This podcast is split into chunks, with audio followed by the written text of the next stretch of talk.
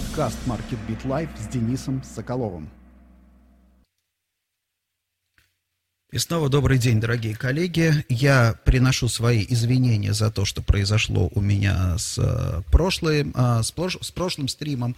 У меня часто возникают накладки при попытке, на самом деле, при попытке включения внешнего спикера или внешних, э, внешних записей. Да, связано это в основном именно с тем, как обрабатывается звук в программах стрима. Поэтому большое спасибо всем, кто мне просигналил, да, кто мне просигналил о том, что идет эхо, и я как бы попытался пытался оперативно принять меры, но, собственно, меры принять не получилось, поэтому пришлось мне приостановить и перезапустить подкаст. Итак, но я думаю, что сейчас, надеюсь, что у меня пойдет все а, хорошо. Итак, о чем я сегодня хотел поговорить. В первую очередь я хотел бы напомнить о прошлом подкасте, который а, состоялся а, неделю назад. Сегодня у нас 30 сентября, это было на прошлой неделе 25, там, какого, 24 сентября.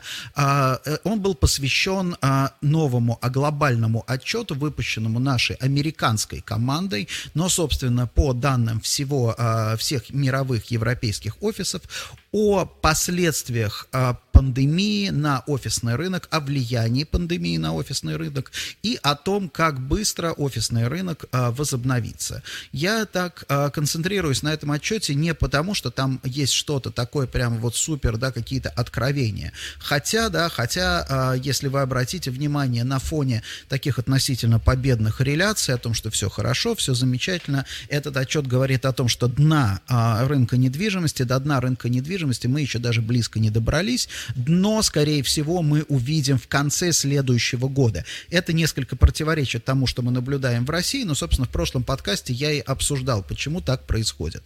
Вот, но что важно а, в этом отчете, это приглашение к размышлению, к размышлению над тем, как вообще будет, а, как будет развиваться рынок, как происходит, да, как, как происходит возобновление, восстановление и о каких вещах нам надо сейчас думать. Например, да, вот я очень а, активно думаю на над удаленной, вообще над концепцией удаленной работы.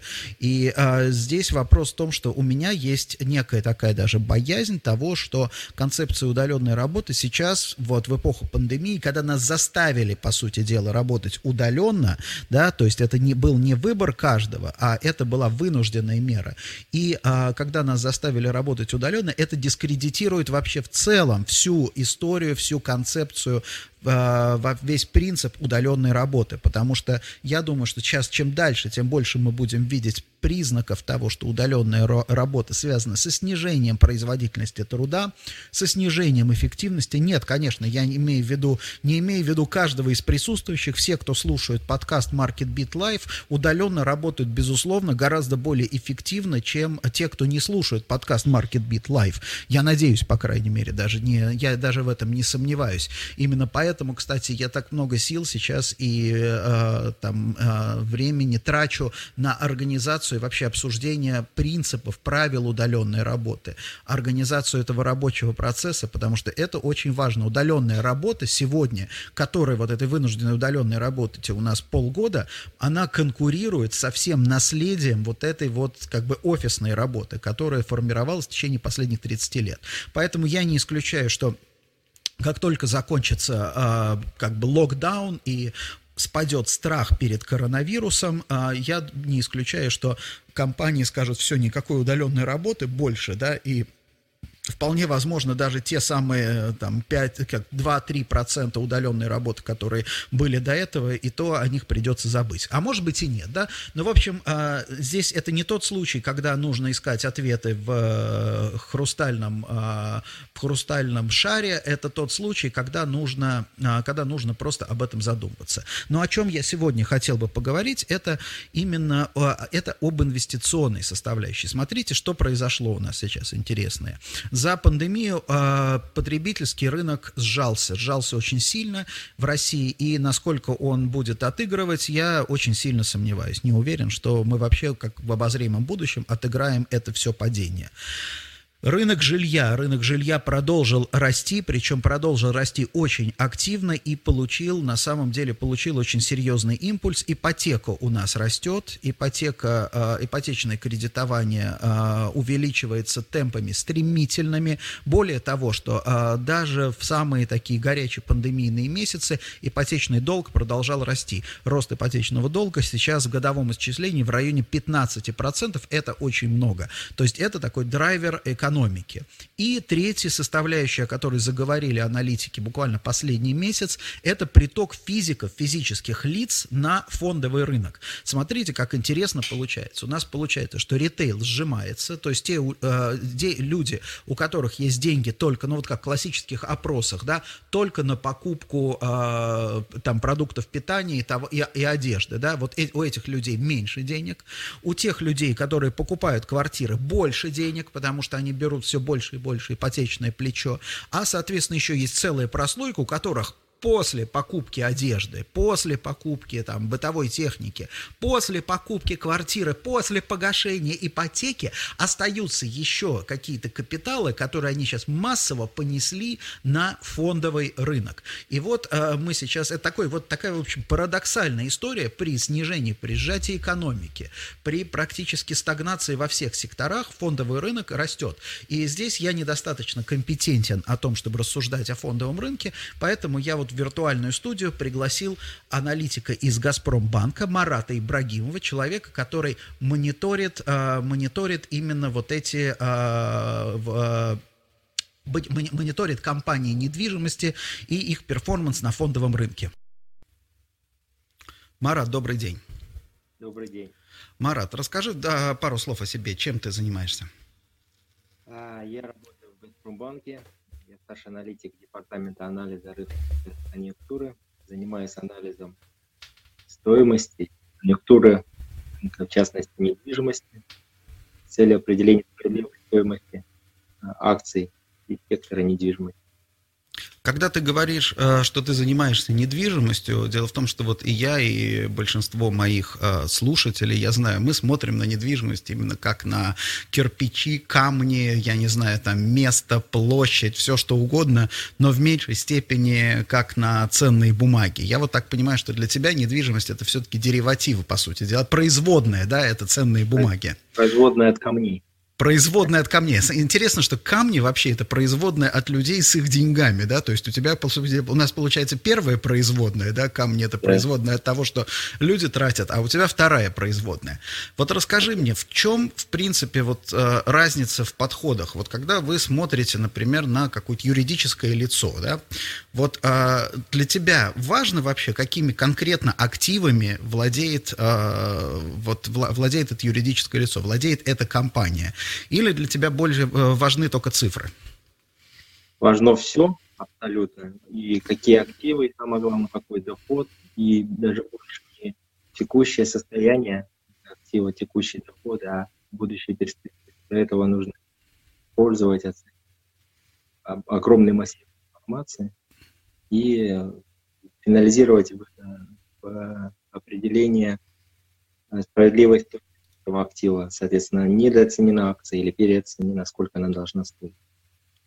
Но вот смотри, когда ты оцениваешь, допустим, оценена акция или э, недооценена акция или переоценена, ты сам едешь, ты смотришь э, на здание или нет?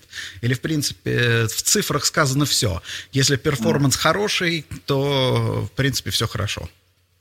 Как я сказал, любая информация, она важна. И не только то есть акции и стоимость акций это компании или акций, это не только финансы, это и даже не только э, кирпичи или земля, это даже люди, команда людей, которая позволяет э, конвертировать вот это все в доход, в прибыль для акционеров. Поэтому тут абсолютно все важно, и, и поэтому важна квалификация аналитика, квалификация инвестора, чтобы понять, сколько в итоге в перспективе нескольких многих лет это будет приносить и сколько это должно стоить.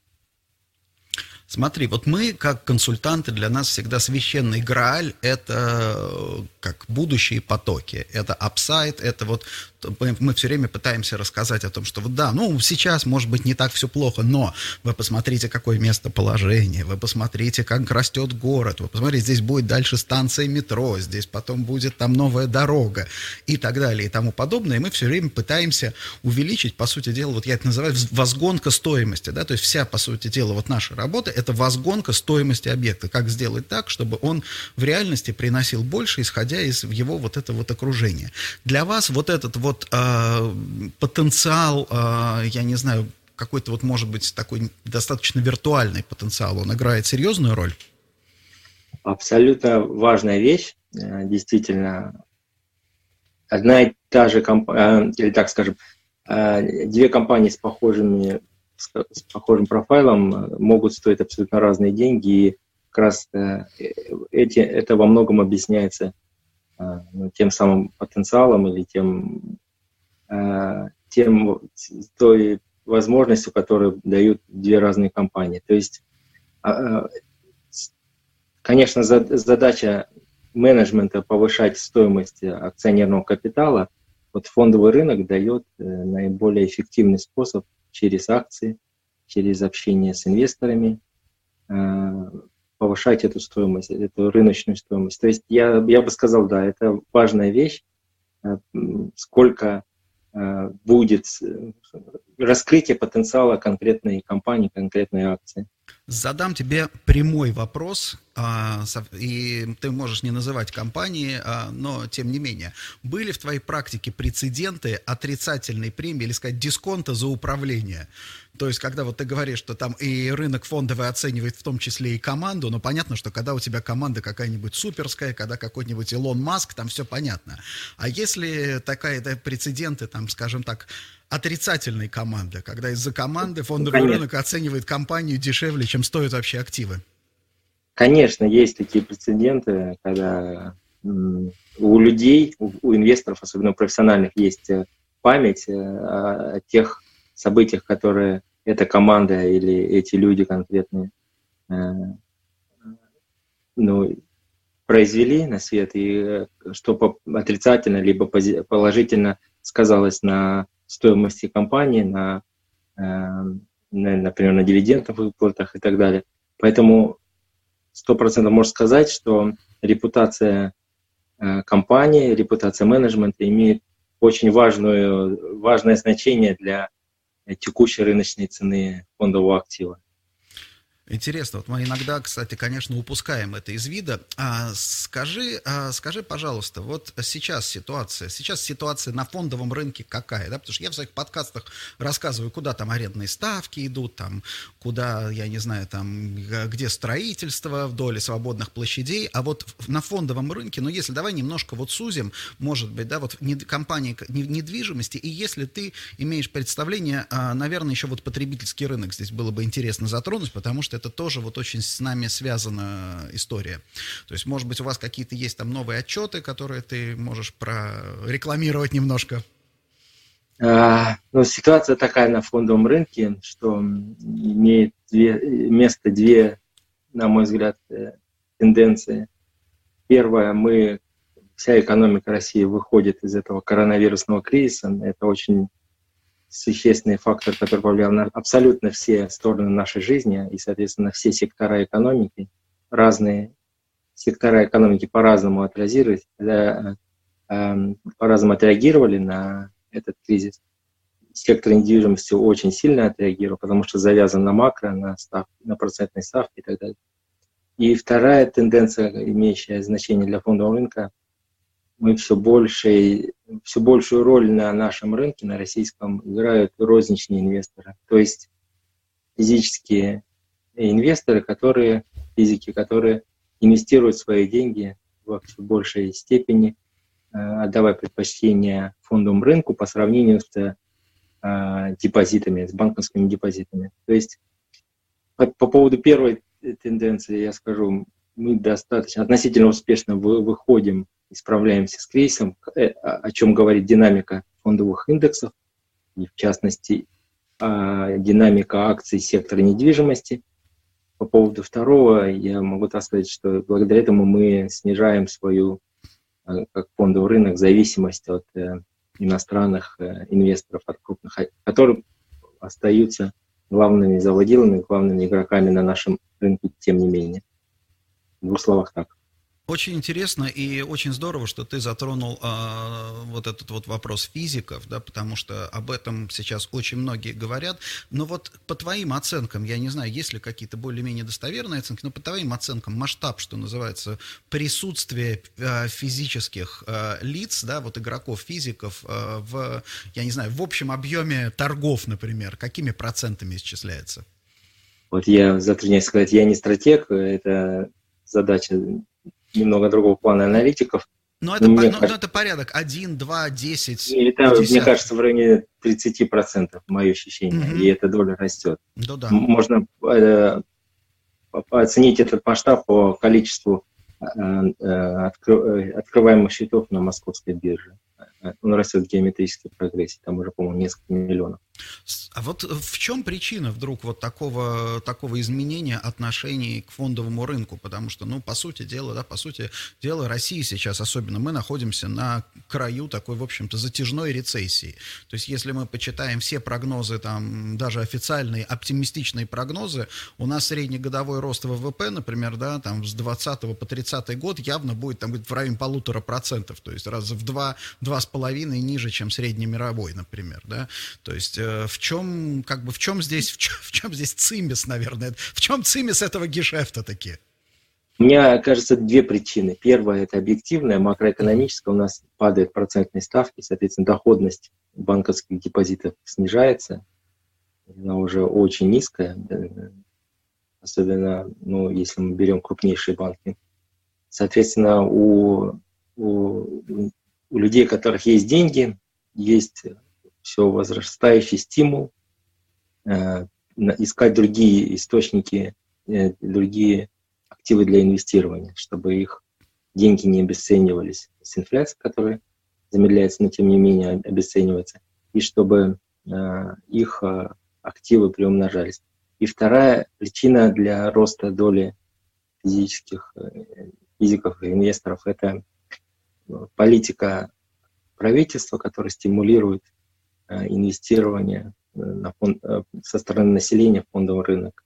Это индивидуальные инвестиционные счета и дополнительные налоги на банковские депозиты и так далее. В двух словах так. А есть ощущение, что частично э, дело еще в притоке э, инвесторов с рынка жилья, то есть те, кто раньше инвестировали, что называется, в инвестиционные квартиры на этапе там, строительства, теперь инвестируют на фондовый рынок? Да, хорошее замечание. Я думаю, да, есть. Это такой, как ты знаешь, важный класс наших инвесторов, россиян. Очень много людей на этом сделали деньги, они какую-то экспертизу приобрели, у них есть активы.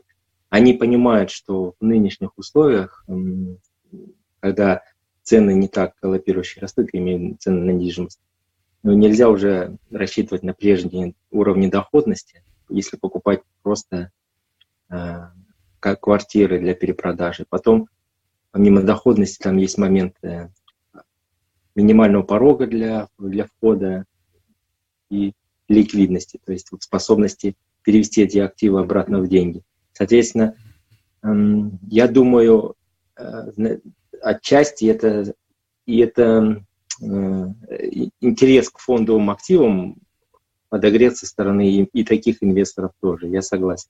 Более и доходность там сопоставимо или, или лучше. И, и, и возможности для небольших инвесторов гораздо шире. А, хорошо. И еще вот вопрос из этой же серии, наверное. А, есть, э, ну, вот такой нашумевший проект ПНК Rentals, а, наверное, ты слышал о таком, что с минимальным тикетом 5000 рублей можно купить, типа, долю в, а, в долю в пифе, по сути дела, квадратный метр склада, да, вот складского бизнеса ПНК. Вот это получается своего рода, да, тоже там, то, тоже какой-то дериватив, но это вот не, это ведь не инвестиции в квадратные метры, это не инвестиции в фондовый рынок. Что это такое вот с вашей, как бы, с точки зрения... Интересная вот, тема, я думаю, в принципе, такой инструмент будет востребован среди тех инвесторов, которые, э, среди тех э, розничных инвесторов, которые проявляют интерес или чуть больше понимают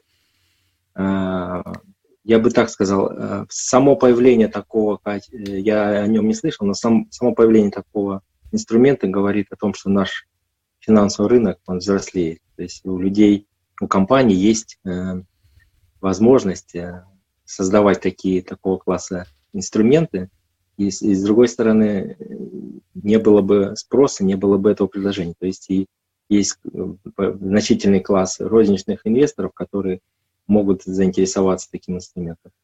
Я думаю, это что-то среднее получается между акцией и, и инвести, инвестированием в акции и инвестированием в физический актив. Ну вот, э, да, это и, именно так и есть. Э, давай вот все-таки немножко подумаем о другом, гипотетически. Мы с тобой как аналитики, аналитики, ты же знаешь, как про нас, на, нашего брата говорят, что из последних трех кризисов аналитики предсказали 12, да, вот. Э, то есть вот то, что то, та, ту картину, которую ты обрисовал, она какая-то уж очень благолепная. То есть получается что? Получается, государ, там люди зарабатывают больше денег, значит, эти деньги им девать некуда, там у них все, все замечательно в жизни, они их начинают начинает инвестировать, эти деньги они вкладывают в акции, благодаря этому растет капитализация компаний, в которых эти же люди работают, эти же компании с выросшей капитализацией выписывают им премии дополнительные, бонусы, эти же люди эти бонусы несут снова на этот фондовый рынок, акции растут дальше, и в принципе мы без всяких иностранных инвесторов, в общем-то, все очень замечательно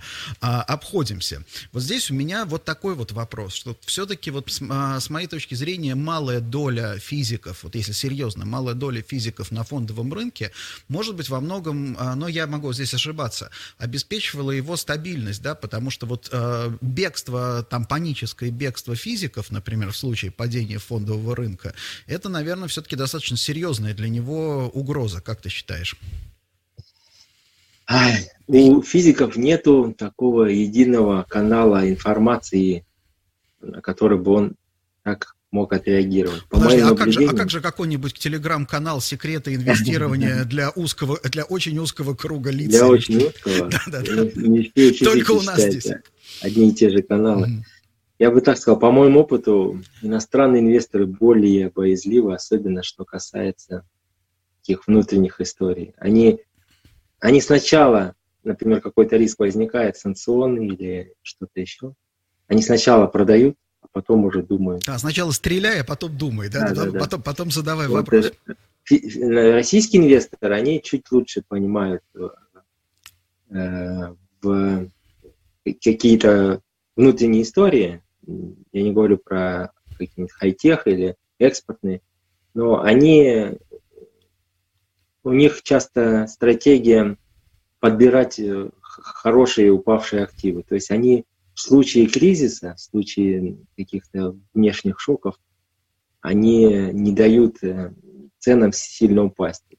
Но это, это квалифицированные инвесторы. Я в данном случае имею в виду именно вот долю физиков, да, вот большое количество физиков, да, которые вот, конечно, они там не подбирают, вряд ли какие-то активы они подбирают, упавшие. А, ты, ты будешь удивлен, но вот ну, как мы анализировали потоки, то есть потребительские, инвестиционные э, паттерны, инвестиционные привычки э, россиян, физических, инвесторов, физиков, их стратегия заключается в том, чтобы покупать, в основном, покупать э, активы, которые сильно упали, и продавать, когда они отскочили вверх. То есть вот игра на, на вот таких качелях. То есть они не, не сильно разбирается, может быть, в долгосрочных перспективах какой-то отдельной индустрии или компании, но вот э, когда что-то сильно проседает, они э, активно скупают эти, эти то есть получается, что физики не верят в затяжную рецессию, потому что вот эта стратегия, она, конечно, хороша на, как бы, ну, все-таки на какой-то положительной динамике. Да, а, они не, не верят, э, ну, и судя по последним полугодом, по 6 месяцев они оказались правы. Если они покупали в середине марта, они заработали хорошие деньги. Ну вот, как раз самое время, они сейчас обрели э, большую уверенность в себе, и как раз, наверное, пора, И пора уверенность, еще опыт, опыт Меня и вот- заработали деньги. Я, я вот когда читаю, э, допустим, свою любимую Financial Times э, и про Европу и про Америку, меня поражает, что совершенно разные вещи пишут про фондовый рынок. Что если в Европе, например, HSBC, вот меня потрясло, например, HSBC, сейчас у него минимальная цена за последние акции, за последние 30 лет, он упал ниже гораздо, чем он падал в 2008 году во время финансового апокалипсиса, можно, можно сказать даже так, да.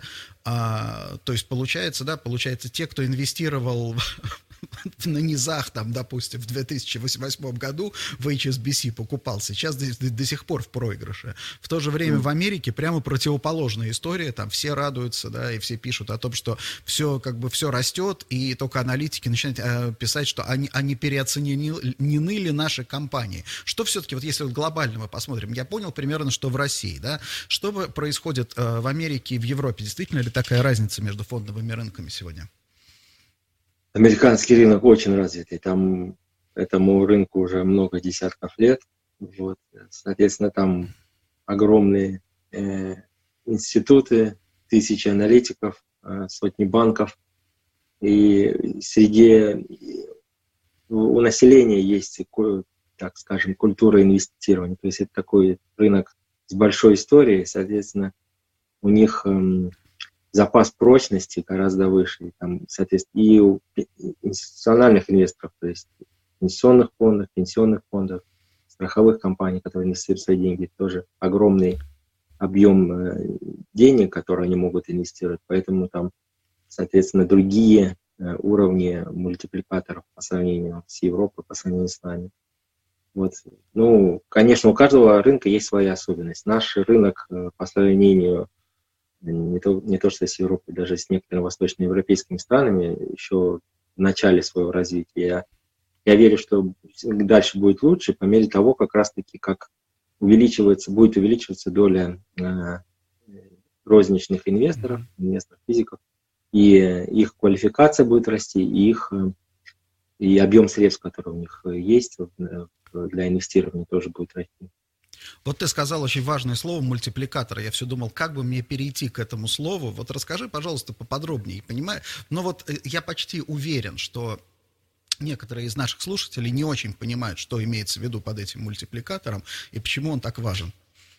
И это м, э, есть несколько способов оценки активов. Э, Вкратце, это один это э, способ, когда оценка текущих активов, ликвидационная, либо э, э, стоимость замещения.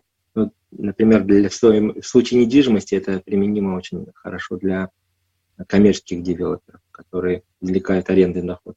Есть способ э, дисконтирования денежных потоков, когда по ставке дисконтирования будущие денежные потоки дисконтируются. И, и третий способ – это сравнительный, как раз-таки по мультипликаторам. То есть, чтобы мы имели понимание, инвесторы, по сравнению с другими аналогичными активами, сколько стоит данная, данная компания. То есть я правильно понимаю, что мультипликатор это, по сути дела, та, а, то отношение стоимости компании к ее Да, годовой к выручке? ее финансовым показателям. Например, капитализация на чистой прибыль PE, Мгм. либо стоимость предприятия на EBITDA или EBITDA и так далее. Ну, вот эти основные, которые используются.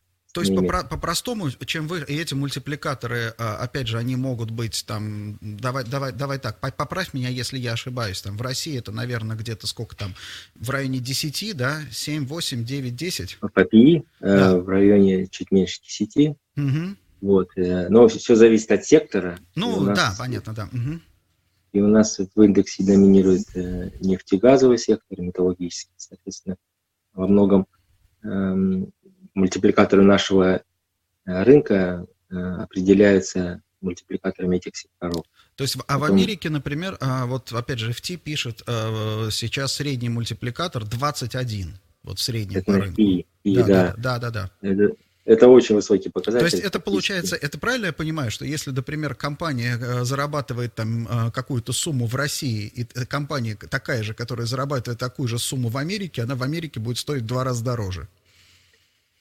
Ну, как минимум. Как То минимум, есть PI21, да. это означает, если развернуть его, значит, и делить на PI это меньше, чем 5%. То есть в, в Америке инвесторы довольствуются там, дивидендной доходностью меньше 5%. У нас бы такой доходностью э, инвесторы и э, предпочитают эту доходность э, банковским депозитам. Но я к чему, вот такой... смотри, я к чему здесь веду? Я опять начинаю мыслить как э, консультант по недвижимости. То есть, по сути дела, вот если российский рынок у нас находится в самом, ну, можно сказать, начале пути, то у нас как бы оценка компаний, она будет расти по двум причинам. Ну, понятно, что компании растут, они там развиваются и так далее. Все-таки экономика, да. хоть если растет медленно, но тем не менее, бизнес все-таки э, как как-то живет, да, это вот рост вот этой выручки. И плюс, в принципе, если у нас не происходят никакие черные лебеди, русские не прилетают, то, в принципе, у нас неизбежен, наверное, рост вот этих мультипликаторов. Правильно я понимаю? То есть вот логика вот здесь, в, в общем она такая, целом, да. она такая, в, да? В общем и целом, да. Только э, есть такая теория, э, не такая гипотеза эффективного рынка. Она говорит о том, что стоимость активов, у стоимости активов отражена вся информация, доступная на, на данный момент, которая имеет значение для, для этого актива. В, в случае России я бы к информации еще добавил такие вещи, как ожидание, ожидание да. э, предрассудки и даже страхи. То есть иногда даже непонятно, сколько информации в цене актива, а сколько каких-то страхов. Потому что иногда видно, что на хорошие результаты акция не реагирует, потом она может не реагировать и на, и на плохие, или, или реагировать излишне эмоционально, излишне сильно на плохие. Но на какие-то слова, на какие-то заявления она может очень, очень сильно скакнуть. То есть ну, из этого мы понимаем, что в случае России э, во многом вот эти мультипликаторы низкие, потому что у нас вокруг весь этот фон не совсем здоровый, скажем. Но с другой стороны, это хорошо тем, что люди как-то пытаются, опять же, заложить уже вот эти свои ожидания. И когда, допустим, плохой сценарий, а есть, опять же, э, такая, такое правило у аналитиков, но это уже не у, там, не у аналитиков по недвижимости фондовых, а у политических аналитиков, что в России, в российских прогнозах надо всегда ставить на черное.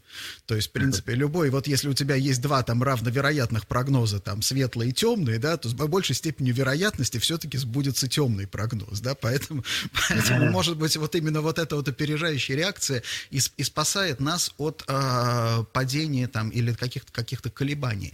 Скажи мне, пожалуйста, то есть вот э, я пытаюсь теперь какой-то какой-то сделать вывод из нашего разговора, то есть вот из того, что я понял, получается сейчас, что, э, допустим, вот эта вот эпоха а, купи на котловане чего-нибудь там, какие-то квадратные метры, потом эти квадратные метры будут заведомо дороже, она не работает. Не работает подход, а, покупайте землю, ее больше не делают, значит, тоже, да, земля дешевеет, мы видим, например, да.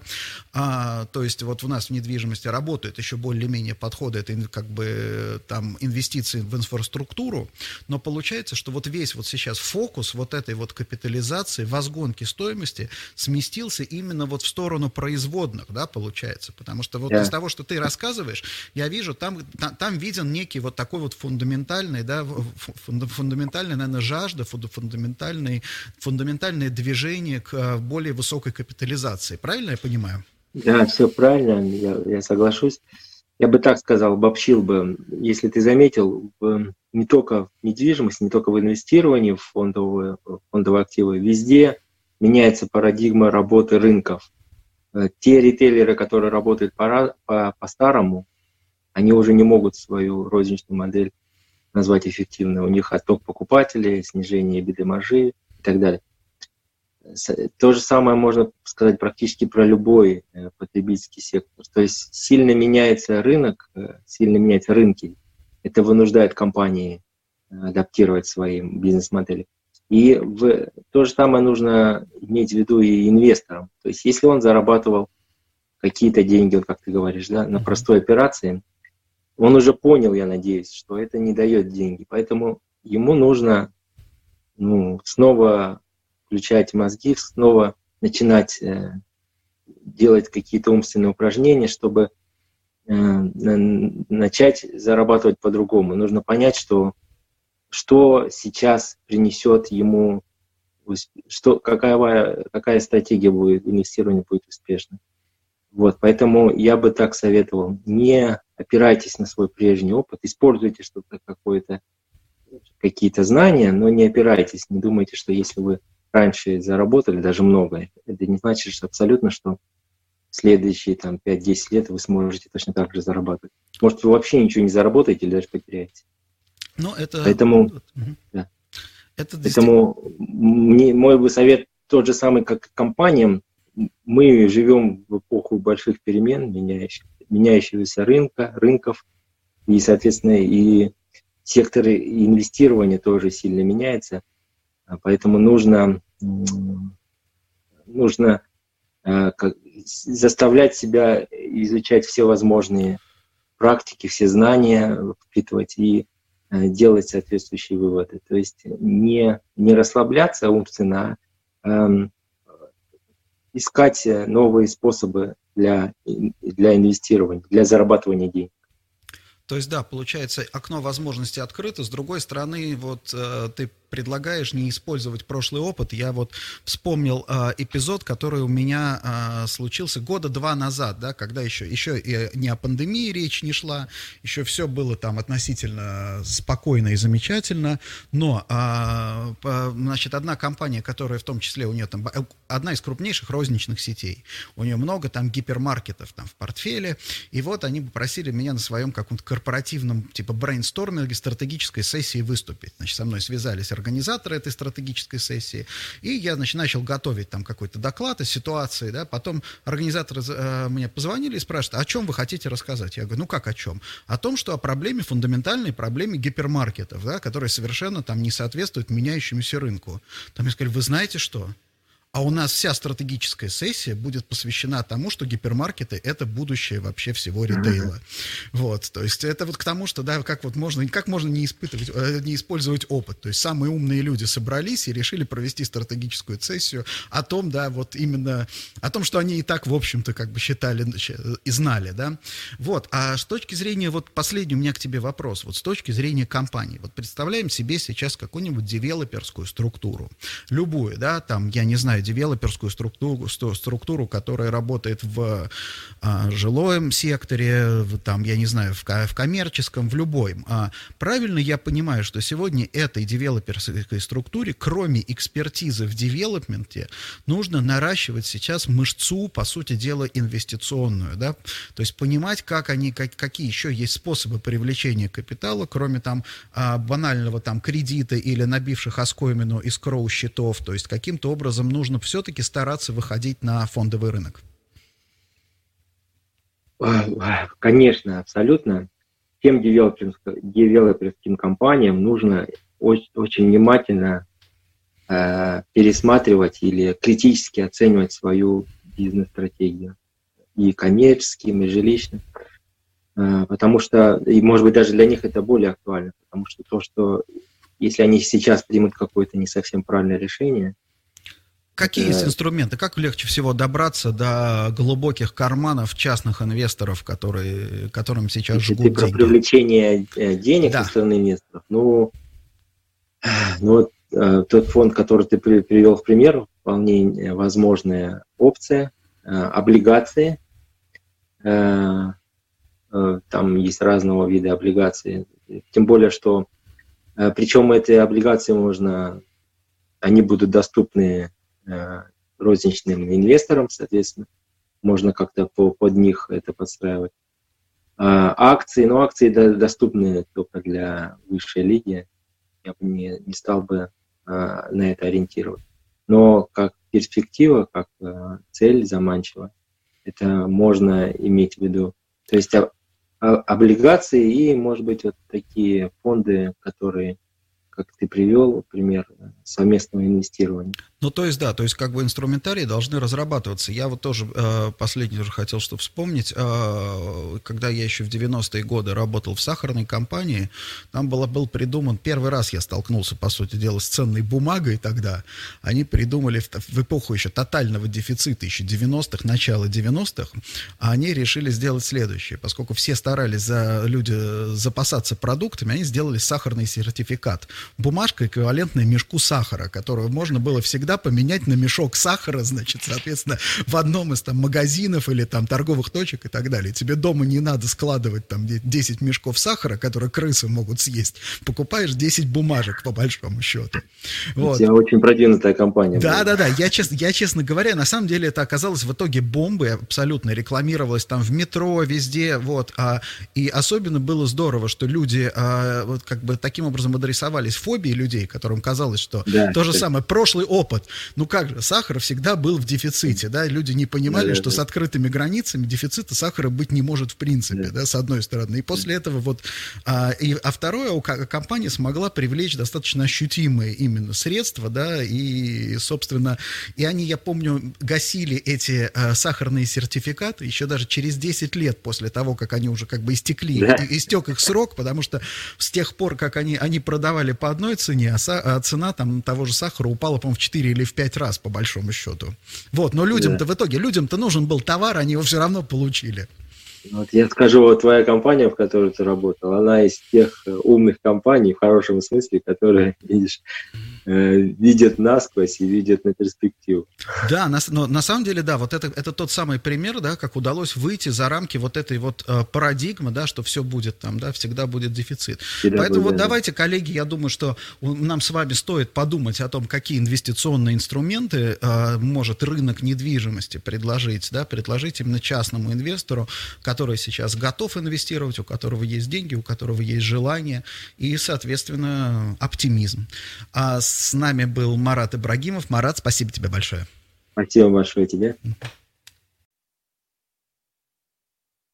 Хочу еще раз поблагодарить Марата Ибрагимова, аналитика «Газпромбанка», который согласился побеседовать со мной. Он поднял очень много, ну, несмотря на то, что Марат переживал, да, что говорит, ну что ж такое, я разговариваю о банальных вещах, а моя задача здесь была показать именно другую оптику, другое мышление. И он поднял очень важную вещь, что если мы сегодня хотим достучаться, хотим добраться до денег, да, вот если раньше а, в экономической потребительской модели мы, как бы там представители представители бизнеса в недвижимости, мы добирались до этих денег через потребительский рынок. Да? То есть строится торговый центр, соответственно, люди в этом торговом центре тратят. Эти, там, часть этих трат в виде арендной платы идет, собственно, а, идет, собственно, собственнику, там, часть там, какому-то консультанту и так далее и тому подобное. Сейчас эта схема не работает, потому что люди не тратят и не будут, судя по всему, в, а, тратить, да, но при этом люди готовы копить, сохранять и инвестировать. И вот здесь, мне кажется, кажется, я почти, я не сомневаюсь, что на самом деле сам нынешние наиболее продвинутые банки, которые не только усекают там свои названия и логотипы, но и изучают, в общем-то, потребительское поведение, они понимают, что ищут люди, и, конечно, они будут в этом деле э, передовиками. Но это не значит, что они заберут весь, э, заберут себе весь вообще, э, весь рынок.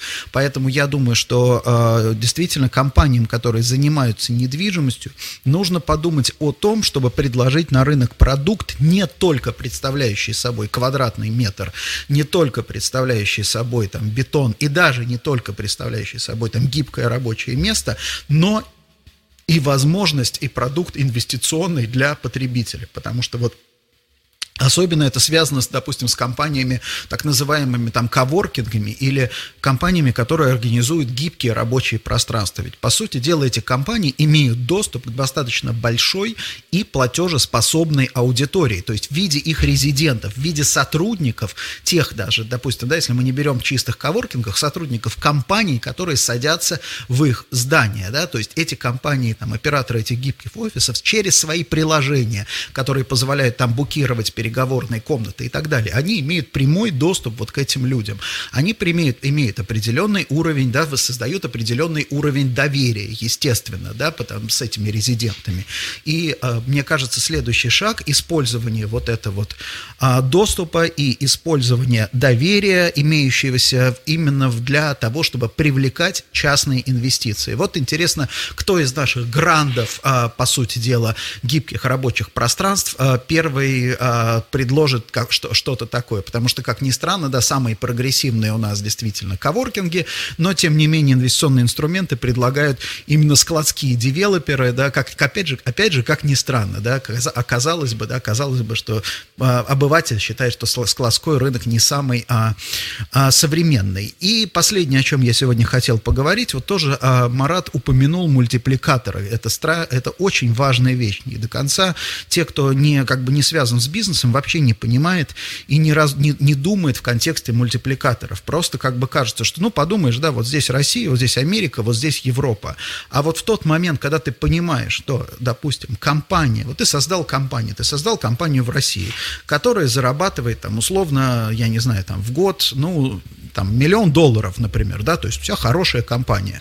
Вот в России эта компания у тебя будет стоить там 7-8 миллионов долларов, то, а вот в Америке точно такая же компания у тебя будет стоить 20-25 миллионов долларов. Да, вот абсолютно все то же самое, ничего не меняется, ничего другого, только, по сути дела, юрисдикции.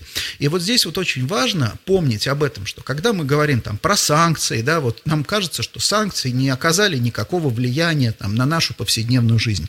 Они действительно не оказали никакого влияния, ну, мало влияния оказали на нашу повседневную жизнь, но они оказали влияние в том числе числе и на вот эти мультипликаторы. Да, то есть нам нужно смотреть сейчас на ситуацию не как там, что произошло страшного, а нужно смотреть на ситуацию, что не произошло. Вот, например, да, как я уже говорил в прошлом подкасте, пандемия.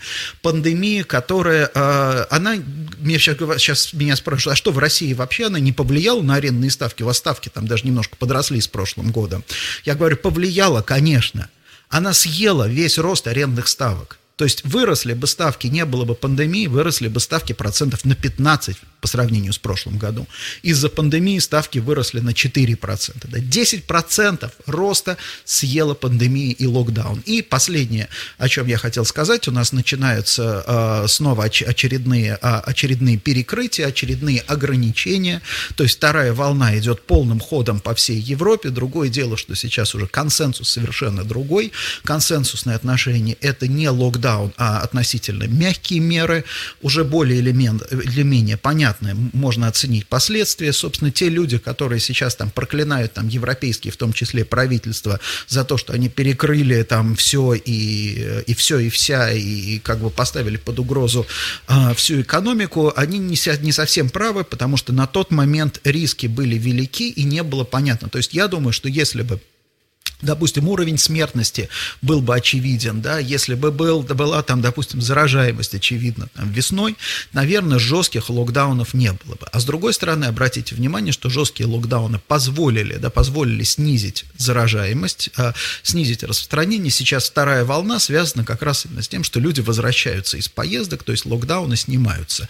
Вот, что касается России, здесь для нас, э, знаете, как в России поэт всегда больше, чем поэт, и локдаун всегда дал больше, чем локдаун. То есть любой локдаун русскому напоминает сразу про ГУЛАГ, по большому счету. Русскому сразу напоминает про железный занавес, про закрытие границ. По сути дела, мы получили, между прочим, уже железный занавес. В немножко он не идеологический, он, наверное, такой медицинский, по медицинским Скажем так, правительство установило железный занавес нам по медицинским показаниям, а вовсе не по идеологическим. И как-то мы, в общем-то, с этим сжились. И а, на самом деле, а, если мы, я думаю, что если мы проживем еще там, вот в этой ситуации еще года, там, да, год, наверное, то, в принципе, в целом, опять же, россияне очень хорошо свыкнутся, и те деньги, которые могли бы быть потрачены на поездки, а, допустим, на заграничные поездки, как раз вот они и пойдут на тот же самый фондовый фондовый рынок, о котором мы говорили. И наша, как бизнес, задача, конечно, сейчас в этом цикле, в этом цикле вряд ли что-то будет такое вот, ну, интересное а, в России, но наша, как бизнес, задача, вот эти деньги, которые, а, компа, которые люди сейчас принесут, которые люди инвестируют, эти деньги нужно сохранить, приумножить и на следующем цикле дать людям возможность эти деньги потом потратить. Вот, собственно, где, мне кажется, хорошие новости, в том числе и для потребительской экономики, в которая мне очень нравится и мне очень близка, это то, что действительно все вот те, те деньги, которые сейчас люди сохраняют, если, да, если у них их не отнимут, если бизнес их не, что называется, не спустит, если, допустим, там компании, в которые они инвестируют, не обанкротятся, это деньги, которые будут питать потребительский рынок на следующем цикле. Спасибо большое за внимание. Еще раз прошу прощения за накладку с э, трансляцией в самом начале.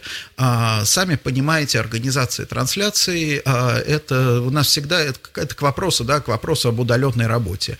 Трансляции до недавнего времени организовывали целые команды телевизионные, да, которые там с операторами, продюсерами, звукорежиссерами и так далее.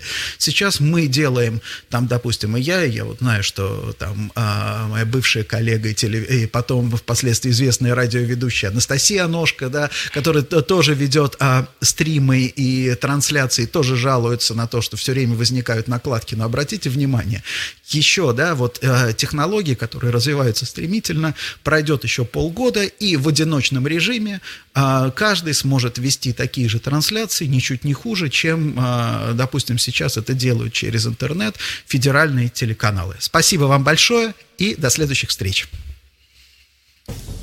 Прошлые выпуски подкаста доступны на сайте live.marketbit.ru, а видеоверсии на моем канале MarketBit Live в YouTube. В реальном времени этот подкаст транслируется раз в неделю на моей странице Facebook и затем выкладывается на мои аккаунты в соцсетях, в LinkedIn, в Telegram и в Twitter. Пожалуйста, подписывайтесь на мои аккаунты, а также задавайте ваши вопросы, если вы хотите, чтобы какие-то темы были освещены в следующих подкастах. До свидания.